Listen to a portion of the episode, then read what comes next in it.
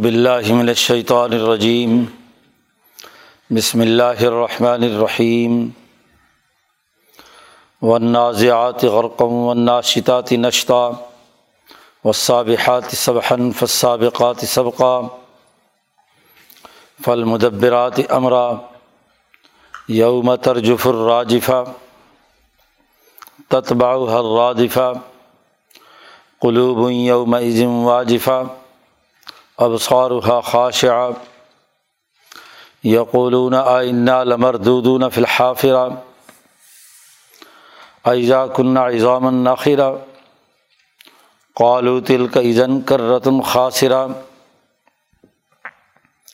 فعنما ہی زجرتم واحدہ فیضا ہم بصاہرہ حل عطا کا حدیث موسا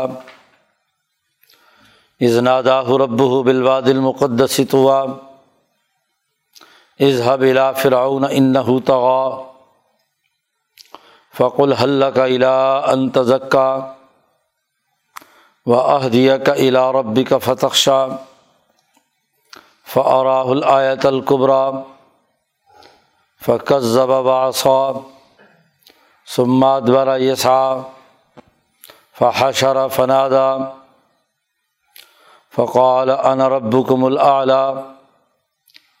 و احدیہ کا الا فقال ان ربکم العلیٰ فعقد اللہ لمن یکشا صدق اللہ العظیم یہ صورت النازعات کا پہلا رقوع ہے. مکی صورت ہے. اس صورت مبارکہ کا تسلسل وہی چل رہا ہے کہ جس میں قیامت کو عنوان بنا کر قرآن حکیم اپنے پیغام کی حقانیت ثابت کرتا ہے۔ کیونکہ یہ دین تمام انسانوں کے لیے مبوس ہوا ہے۔ تو کل انسانیت کا جو حشر برپا ہونا ہے قیامت کے دن، اسی کو بنیاد بنا کر کل انسانیت کو بات سمجھائی جا رہی ہے۔ نظریہ واضح کیا جا رہا ہے۔ اسی تناظر میں قرآن حکیم نے سب سے پہلے کچھ چیزوں کی قسم اٹھائی ہے اور پھر جواب قسم میں قیامت کے ہولناک منظر کا تذکرہ کیا ہے۔ قرآن حکیم نے فرمایا کہ ون نازیات غرقن قسم ہے ان جماعتوں، ان فرشتوں، ان روحوں مختلف نام ہو سکتے ہیں جو گھسیٹ کر غوطہ لگا کر نکال کر لانے والی ہیں۔ حضرت نے ترجمہ کیا گھسیٹ لانے والوں کی غوطہ لگا کر۔ کسی چیز میں غوطہ زن ہو کر۔ ہر چیز کی ترقی کا جو اصل مرکز اور منبع ہے، اسے گھسیٹ کر لانا۔ حضرت سندھی رحمۃ اللہ علیہ نے یہاں بہت اہم بات فرمائی ہے۔ کہ قرآن حکیم انسانی سماج کی حکمت اجتماعیہ کو حکمت تکوینیہ کے تناظر میں سمجھاتا ہے۔ کائنات کا جو تکوینی نظام ہے، وہ یہاں موجود مواد کے مجموعے سے ارتقاء کی ہر اگلی شکل کی صورت میں وجود میں آیا ہے۔ معدنیات سے نباتات اور نباتات سے حیوانات اور حیوانات سے انسان مختلف مواد جمع ہوتے ہیں اور پھر وہ ایک کیمیائی عمل سے گزر کر وہ ایک نئی مخلوق کی شکل اختیار کر لیتے ہیں۔ تو اللہ پاک نے کائنات تکوینی میں جو قوت کار فرما ہے ظاہر فرشتے ہیں اور وہ تمام مادی عناصر ہیں جن کے مجموعے سے اگلے دور کا خلاصہ سامنے آتا ہے۔ معدنیات کا خلاصہ جیسے نباتات کی صورت میں اور پھر نباتات کا خلاصہ آگے حیوانات کی صورت میں اور ان کا جوہر اور ان کا خلاصہ روح حیوانی اور پھر روح ملاکوتی کا اس انسان پر آ کر انسان کو ایک یونیک شکل دینا، منفرد حیثیت دینا۔ تو جن تمام قوتوں نے اس کائنات کی تکوینی نظام میں چیزوں کی تخلیق کرنے میں کردار ادا کیا ہے، ان تمام قوتوں کی قسم اٹھائی ہے۔ نازیات پر مفسرین نے بہت سے اقوال ہر ایک نے بیان کیے ہیں۔ لفظی ترجمہ تو اتنا یہ یہی ہے کہ جو کسی چیز کو گھسیٹ کر لائے، کہ جو خود تو نہیں آ رہی، لیکن کسی طاقت کے بل بوتے پر کسی کو گھسیٹا جائے۔ فمن نازانی کے الفاظ حدیث میں آئے ہیں کہ جو آدمی میری چادر گھسیٹتا ہے فقط قسم تو ہو اللہ پاک فرماتے ہیں کہ میں اس کی کمر توڑ دیتا ہوں۔ تو نزا کمانا کسی کو کسی چیز میں سے کھینچ لینا۔ تو مواد میں سے اس کی روح اور توانائی اور جوہر کو نکالنا یہ تکوینی نظام کا حصہ ہے۔ اور عام طور پر یہاں فرشتوں کی بات کی گئی ہے۔ تو ظاہر ہے کائنات کے تکوینی نظام میں فرشتوں کا بڑا عمل دخل ہے۔ اور جیسے حکمت تکوینیہ میں یہ ہیں، ایسے ہی جب یہ مطلق لفظ ہے تو وہ صحابہ کرام، وہ الاظم جماعت امبیا علیہم السلام جو انسانی روحوں کو گھسیٹ کر، کھینچ کر جنت کے دروازے پر لاتے ہیں۔ قرآن نے کہا کن تم اعلیٰ شفا حفرت من الناری فن قزا کم منہا کہ تم جہنم کے کنارے کھڑے ہوئے تھے، تمہیں گھسیٹ کر باہر نکال لیا نبی اکرم صلی اللہ علیہ وسلم نے۔ تو امبیا علیہم السلام، اولیاء اللہ، علماء ربانیین، وہ انسان جو اللہ کی طرف متوجہ نہیں ہوتے، ان کی روحوں پر توجہ ڈال کر، انہیں گھسیٹ کر درست راستے کی طرف لاتے ہیں۔ امام شاہ ولی اللہ دہلوی نے فرمایا کہ کچھ انسان تو وہ ہوتے ہیں جو اپنی طبی اور فطری صلاحیت کی وجہ سے نیکی کی طرف مائل ہو جاتے ہیں، اور جو اس طرح نہ ہو اور کفر بھی اس کے اندر نہیں ہے، تو اپنی غفلت اور کوتاہی کی وجہ سے انہیں اپنے فائدے کی بات بھی سمجھ نہیں آتی۔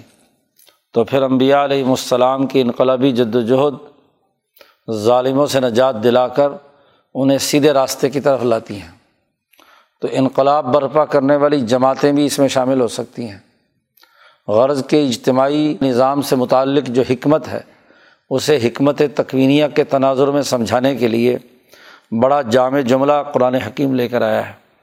اور حضرت نانوتوی رحمۃ اللہ علیہ کی یہ بات بالکل واضح ہو جاتی ہے کہ قرآن حکیم کے اس طرح کے جملے اپنا ایک کلی مفہوم رکھتے ہیں اور اس کے بہت سے افراد ہو سکتے ہیں۔ کسی مفصر نے ایک لے لیا، دوسرے نے دوسرا لے لیا، تیسرے نے تیسرا کال لے لیا۔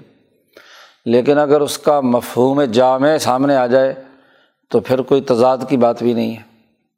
تو قسم ہے ان طاقتوں اور قوتوں کی خواب و انسانی جماعت کی شکل میں ہو، جیسا کہ صحابہ اکرام کی انقلابی جد وجہد امبیا علیہم السلام انسانی روحوں پر اثر انداز ہوتے ہیں۔ فرشتے، کائنات کی تکوینی قوتیں، ان تمام کی قسم اٹھائی ہے کہ وہ غوطہ لگا کر انسانی روحوں کو کھینچ کر لاتے ہیں۔ ون ناشتاتی نشتن انسانوں کی ایک قسم تو وہ ہوتی ہے کہ جن کو زبردستی درست راستہ دکھانا پڑتا ہے۔ کفر اور ظلم کا نظام ختم کر کے صحیح راستے پر لانے کے لیے کافی محنت کرنی پڑتی ہے۔ ان کے فائدے کی بات ہی انہیں سمجھانا مشکل۔ اور کچھ روحیں وہ ایسی ہوتی ہیں کہ جن پر صرف گرا بندھی ہوئی ہوتی ہے۔ صرف توجہ سے وہ بس گرا کھولو تو خود ہی وہ پرواز کرتی ہے۔ اب چاہے یہاں اس کے مختلف معانی اور مفاہیم ہو سکتے ہیں کہ جیسا کہ بعض لوگوں نے کہا کہ انسانوں کی روحیں جو نیک انسان ہوتے ہیں، فرشتہ آ کر دراصل اس کے جسم کی جو بند ہے وہ کھول دیتا ہے۔ تو روح خود ہی پرواز کرتی ہوئی جنت کی طرف جاتی ہے۔ اسی لیے جی جو حدیث پاک میں آیا ہے کہ یہ دنیا جو ہے وہ مومن کے لیے قید خانہ ہے اور ایک پنجرا ہے۔ اس کی روح کی پرواز تو بہت اونچی تھی، لیکن اس مادی دنیا کے جو مادی تقاضے ہیں، اس کے مطابق اس کا مادی جسم گویا کہ اس کی اس پرواز کو روکے ہوئے ہے پنجرے کے اندر گویا کہ اس کی روح جو ہے وہ بند ہے۔ تو جیسے ہی ایسے مومن کی روح قبض کرتے ہیں، فرشتے تو وہ روح خود بخود ہی کیا ہے؟ پرواز کرتی ہے کیونکہ وہ اپنے اصل جگہ کو پہچان رہی ہوتی ہے۔ اسی لیے جو الاظم لوگ ہیں، ان کا تذکرہ کیا جاتا ہے کہ انسان موت کے وقت تو اپنی روح کا پیچھا کرتا ہے۔ تو اسے چونکہ جنت دنیا میں ہی روح قبض ہوتے وقت ہی نظر آ جاتی ہے، تو وہ ادھر پرواز خود بخود۔ جی جیسے اگر کسی چیز کو مٹی سے متعلق کوئی بھی چیز ہو، زمین سے آسمان کی طرف پھینکا جائے تو از خود قدرتی طور پر وہ نیچے آئے گی کشیش ثقل کی وجہ سے۔ تو انسانی روح کا اصل گھر تو وہ ہے جو حضیرت القدس میں اس کے لیے مقرر ہے۔ تو جیسے ہی وہ بند کھولے نشتا کہتے ہیں، کسی ہاں جی چیز کا گرا لگی ہوئی ہو، اسے کھول دینا۔ حضرت نے ترجمہ کیا، بند چھڑا دینے والوں کی کھول کر، کہ جو بند کھولے تو روح جو ہے وہ پرواز کر گئی۔ ایسے دنیا میں جن لوگوں پر انسان یا سچی جماعتیں کام کرتی ہیں، بعض بہت سے مدعو ایسے ہوتے ہیں کہ صرف بند کھولنے کی ضرورت ہوتی ہے۔ ذرا سی جو رکاوٹ تھی اس کے دماغ میں ہاں جی جو بات سمجھ نہیں آ رہی تھی اسے، تو بند کھول دو تو دیکھو اس کے بعد خود بخود بات سمجھتے ہیں اور بسا اوقات دائی سے بھی آگے نکل جاتے ہیں۔ کیونکہ ان کی اپنی صلاحیت اور استعداد بہت اچھی اور عمدہ ہوتی ہے۔ اور اس اچھی اور عمدہ ہونے کی وجہ سے وہ ان کی پرواز بہتر ہو جاتی ہے۔ یا اسی طریقے سے فرشتوں کا معاملہ ہے۔ تو چاہے فرشتے لے لو، انسانی جماعتیں لے لو، تکوینی نظام کو دیکھ لو، ان کی قسم اٹھائی اللہ پاک نے۔ وہ صاب ہاتھ سب اور تیرنے والے یا پیرنے والے۔ اردو زبان میں جیسے تیرنا اور تیراکی سے جو اوپر ہوتا ہے، گھوڑے کا ہوا ہو جانا اور ہوا کے بل بوتے پر چلنا، اس کو پیرنا کہتے ہیں۔ تو حضرت نے اسی لیے ترجمہ کیا، پیرنے والوں کی تیزی سے۔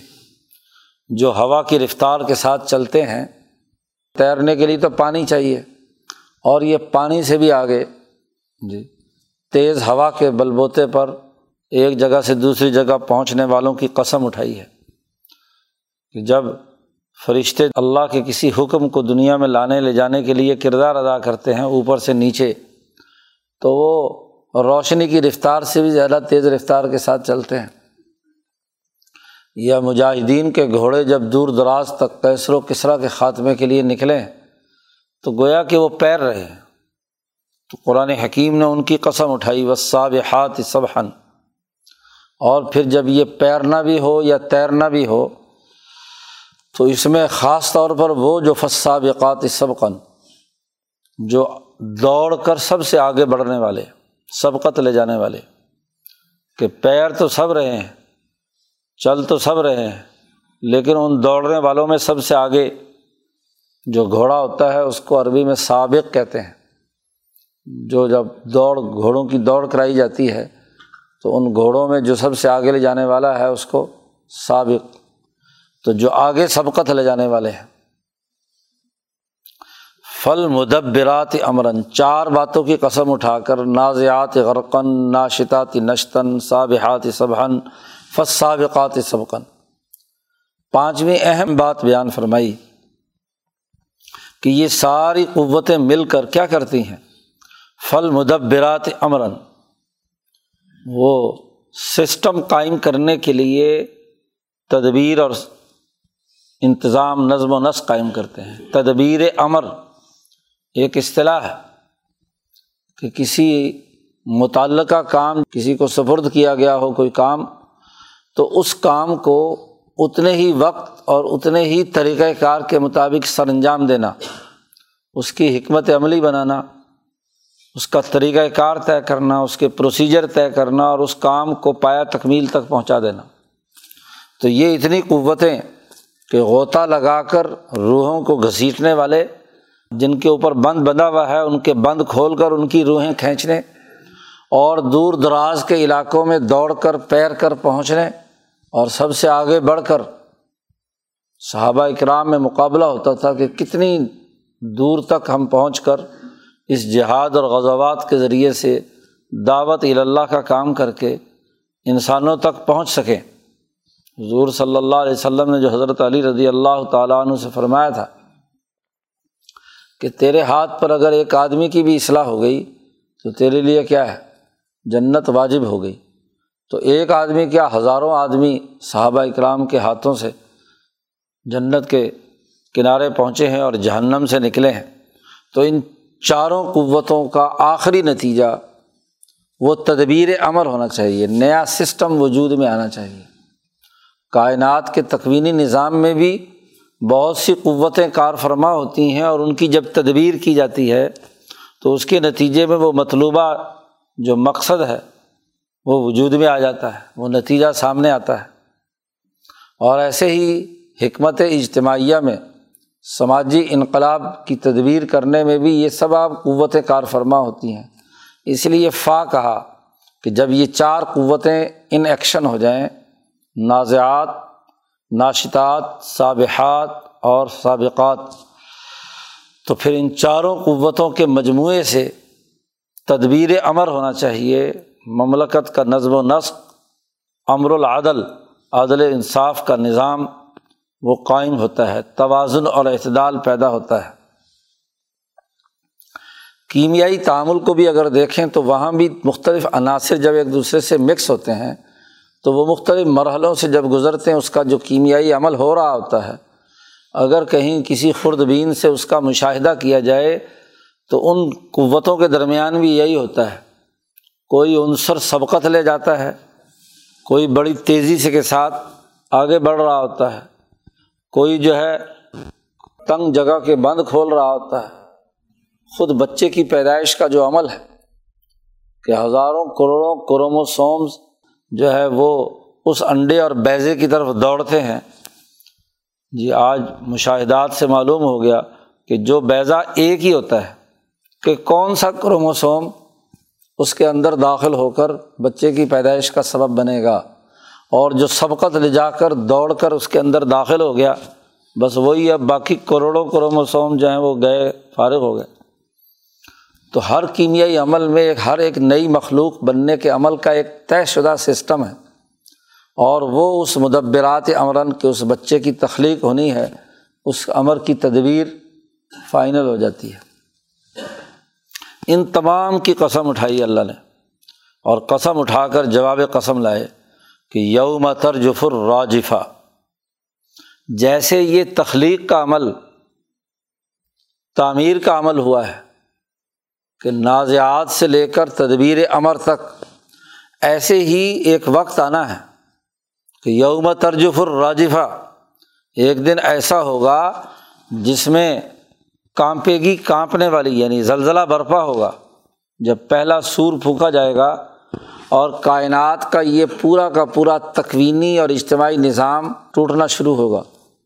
ایک زلزلہ، ایک رجفہ رجفا کہتے ہیں کسی کو اتنی زور سے ہلا دینا کہ اس کی ہر چیز ہل کر رہ جائے۔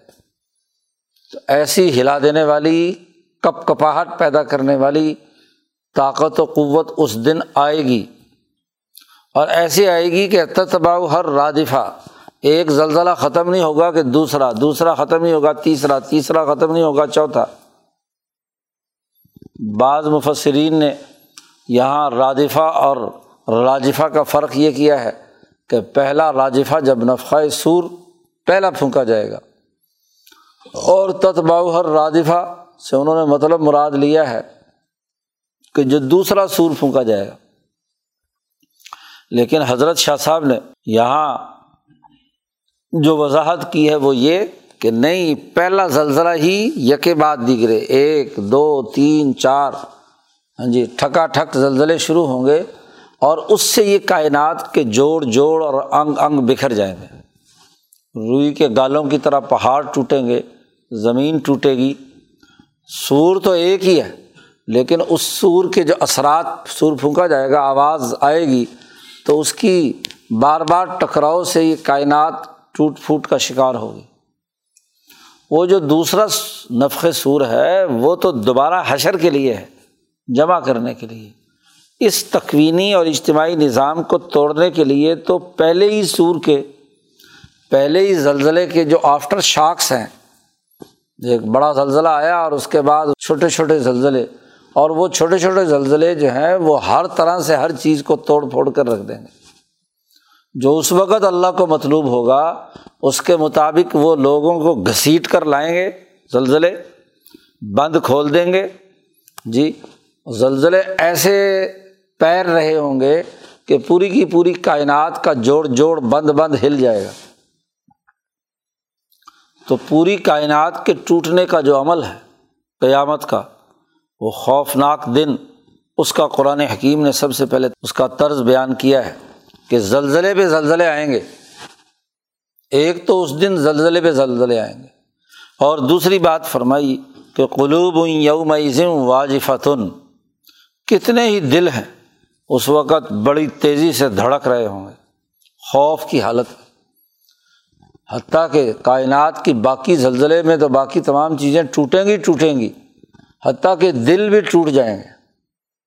دل بھی ایسے دھڑکتے ہوئے خوف زدہ حالت کے اندر ہوں گے۔ ان پر جو گھبراہٹ تاری ہوگی، دل گھبرا رہے ہوں گے، دھڑک رہے ہوں گے۔ اب سارا خاشیہ اور آنکھیں اور نگاہیں بہت نیچی ہوں گی۔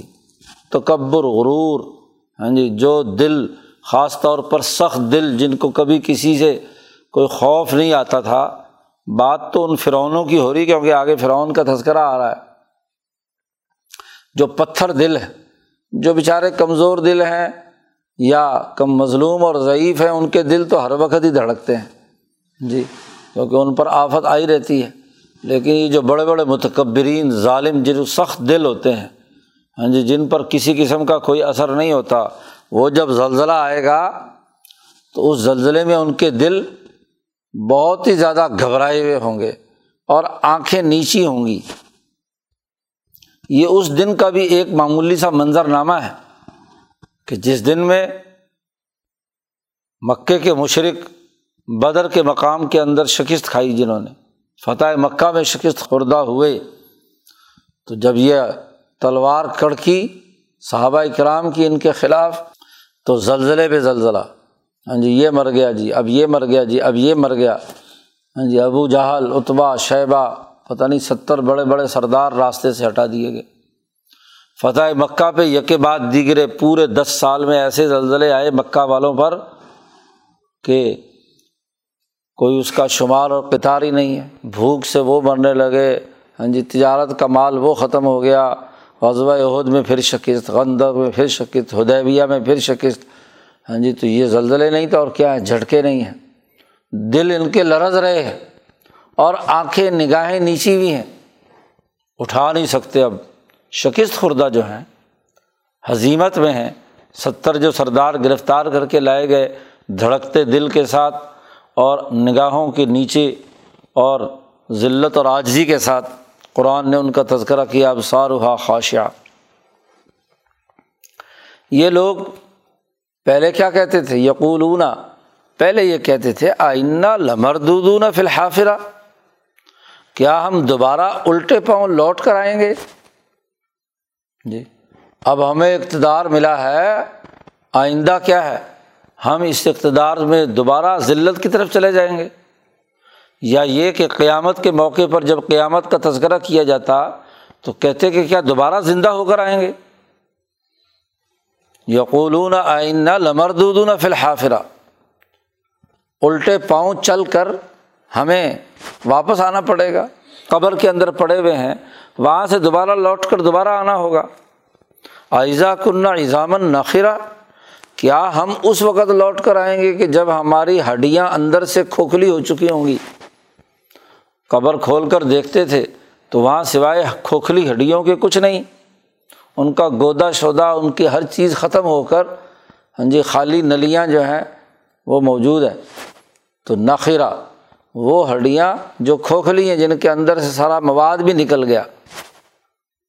چلو، جو ہڈی ٹوٹے دنیا میں اور اندر اس کا مواد موجود ہو تو ہڈی کو جوڑ دیا جائے تو جڑ جاتی ہے۔ دوبارہ زندگی آ جاتی ہے۔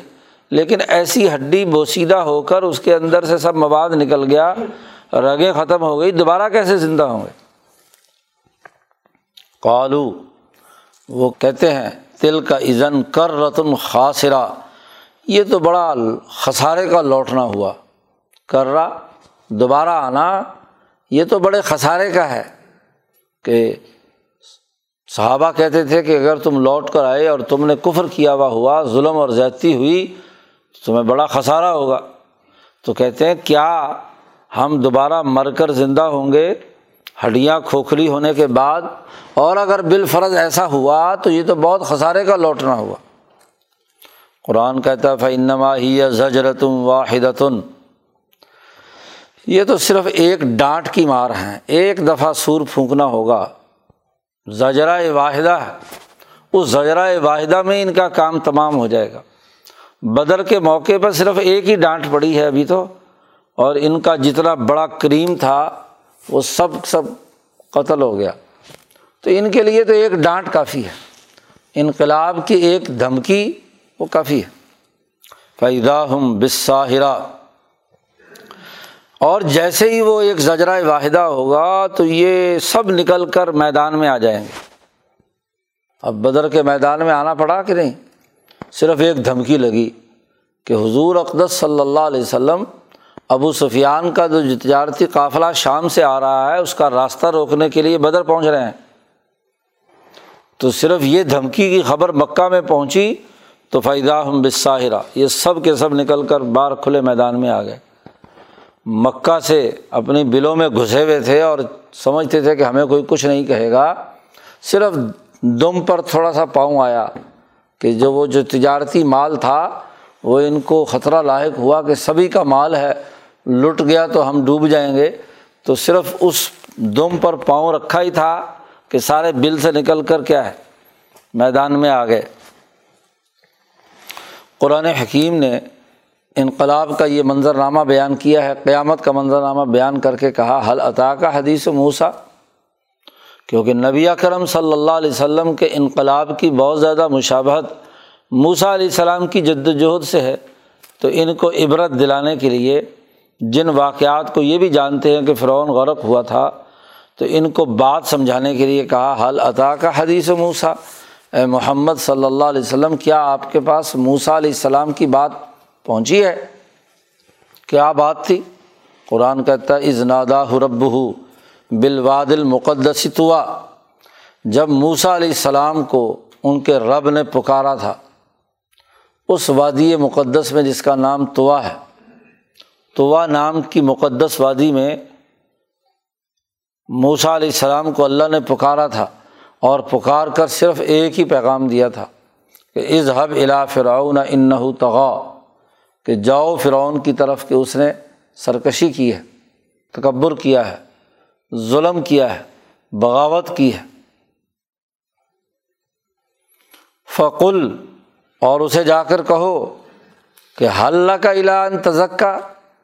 کیا تیرا ارادہ ہے کہ تو پاک صاف صاف ستھرا ہو جائے؟ یہ تکبر اور غروج جو ہے تیرا ختم ہو جائے، تزکیہ کرانا چاہتا ہے تو؟ موسا علیہ السلام اپنی پوری قوم کی اصلاح کے لیے آئے ہیں۔ بنی اسرائیل بھی اور مصر میں یہ فرعون اور قبتی بھی کہ ان میں سے بھی جو نیک لوگ ہیں، بات سمجھ میں آ جائے ان کو۔ اس لیے وہ رج المومن جو من آر فرعون تھا، جو ایمان لایا، تو موسا علیہ السلام نے اسے ایمان دیا۔ تو فرعون کو واضح طور پر بات سمجھانے کے لیے آئے۔ باقی جگہوں پر تفصیلی قصہ موسا علیہ السلام کا گزر چکا ہے۔ موسا اور ہارون سے اللہ نے کہا تھا کہ اس ہوا الا فرعون ان تغا اور دونوں جانا فقول لہو قول الگرن تو نرمی سے ذرا بات کرنا، شاید کہ اس کو نصیحت حاصل ہو جائے۔ تو اسی بات کو یہاں بیان فرمایا کہ موسا علیہ السلام نے ہر انداز و اسلوب سے یہ چاہا کہ شاید اس کو پاکیزگی ہو جائے۔ و احدیہ کا الا ربی کا فتح شاہ اور اگر تو واقعی تزکیہ حاصل کرنا چاہتا ہے، تو میں تجھے راستہ بتلاتا ہوں تیرے رب کا کہ تو اس سے ڈر، خوف پیدا کر۔ اس کے ڈر سے اپنی تکبر اور غرور اور شرک اور کفر کو چھوڑ دے۔ یہ بات بھی موسا علیہ السلام نے فرعون سے کہی۔ اور پھر فراہ الآیت القبرا بڑی نشانیاں بھی دکھائیں اس کو۔ جی۔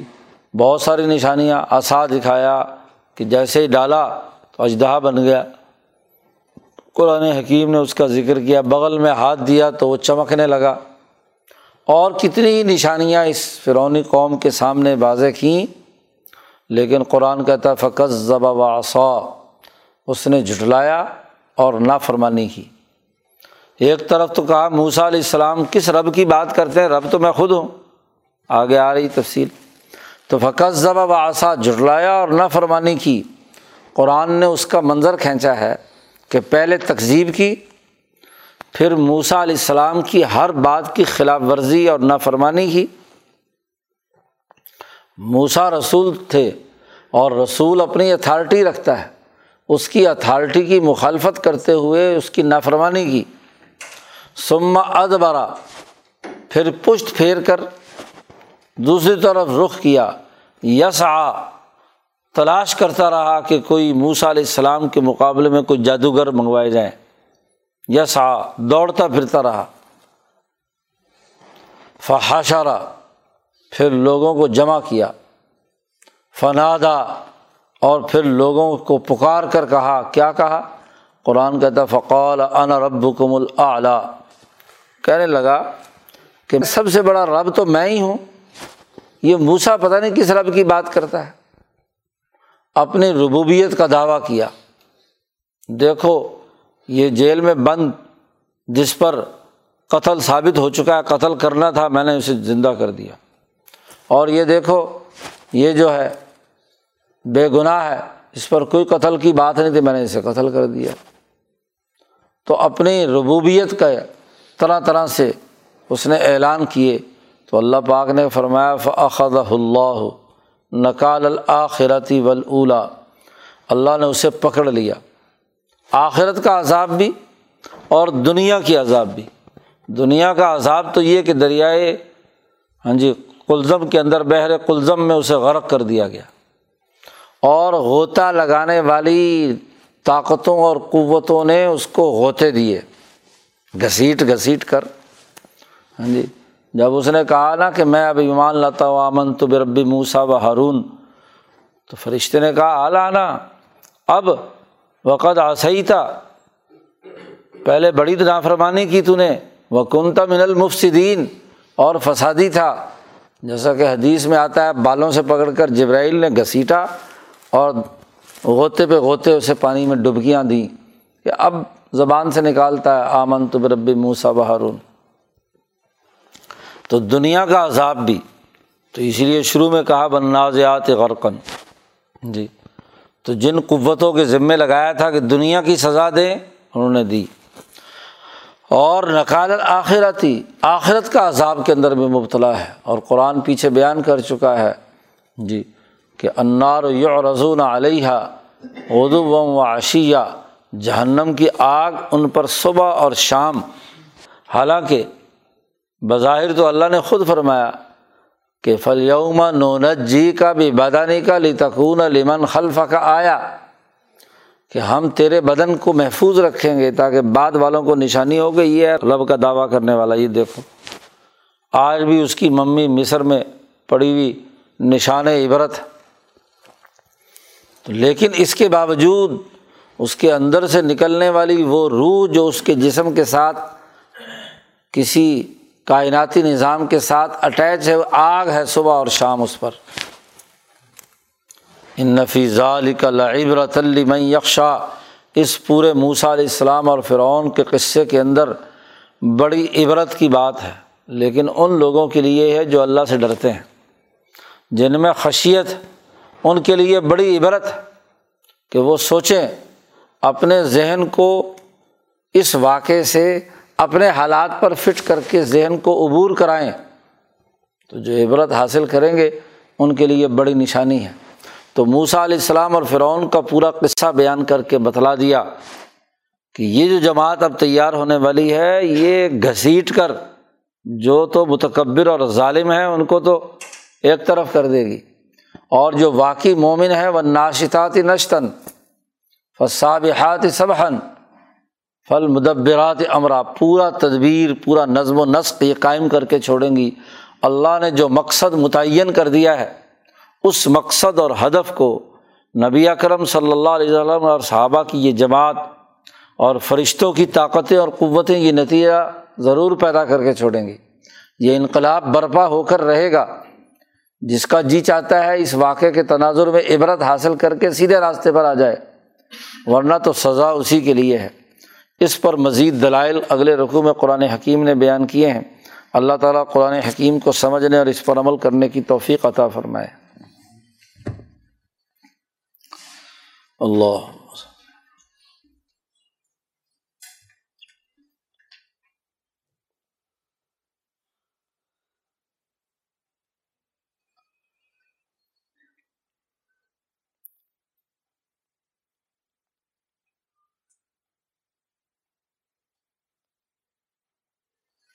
اجمعین۔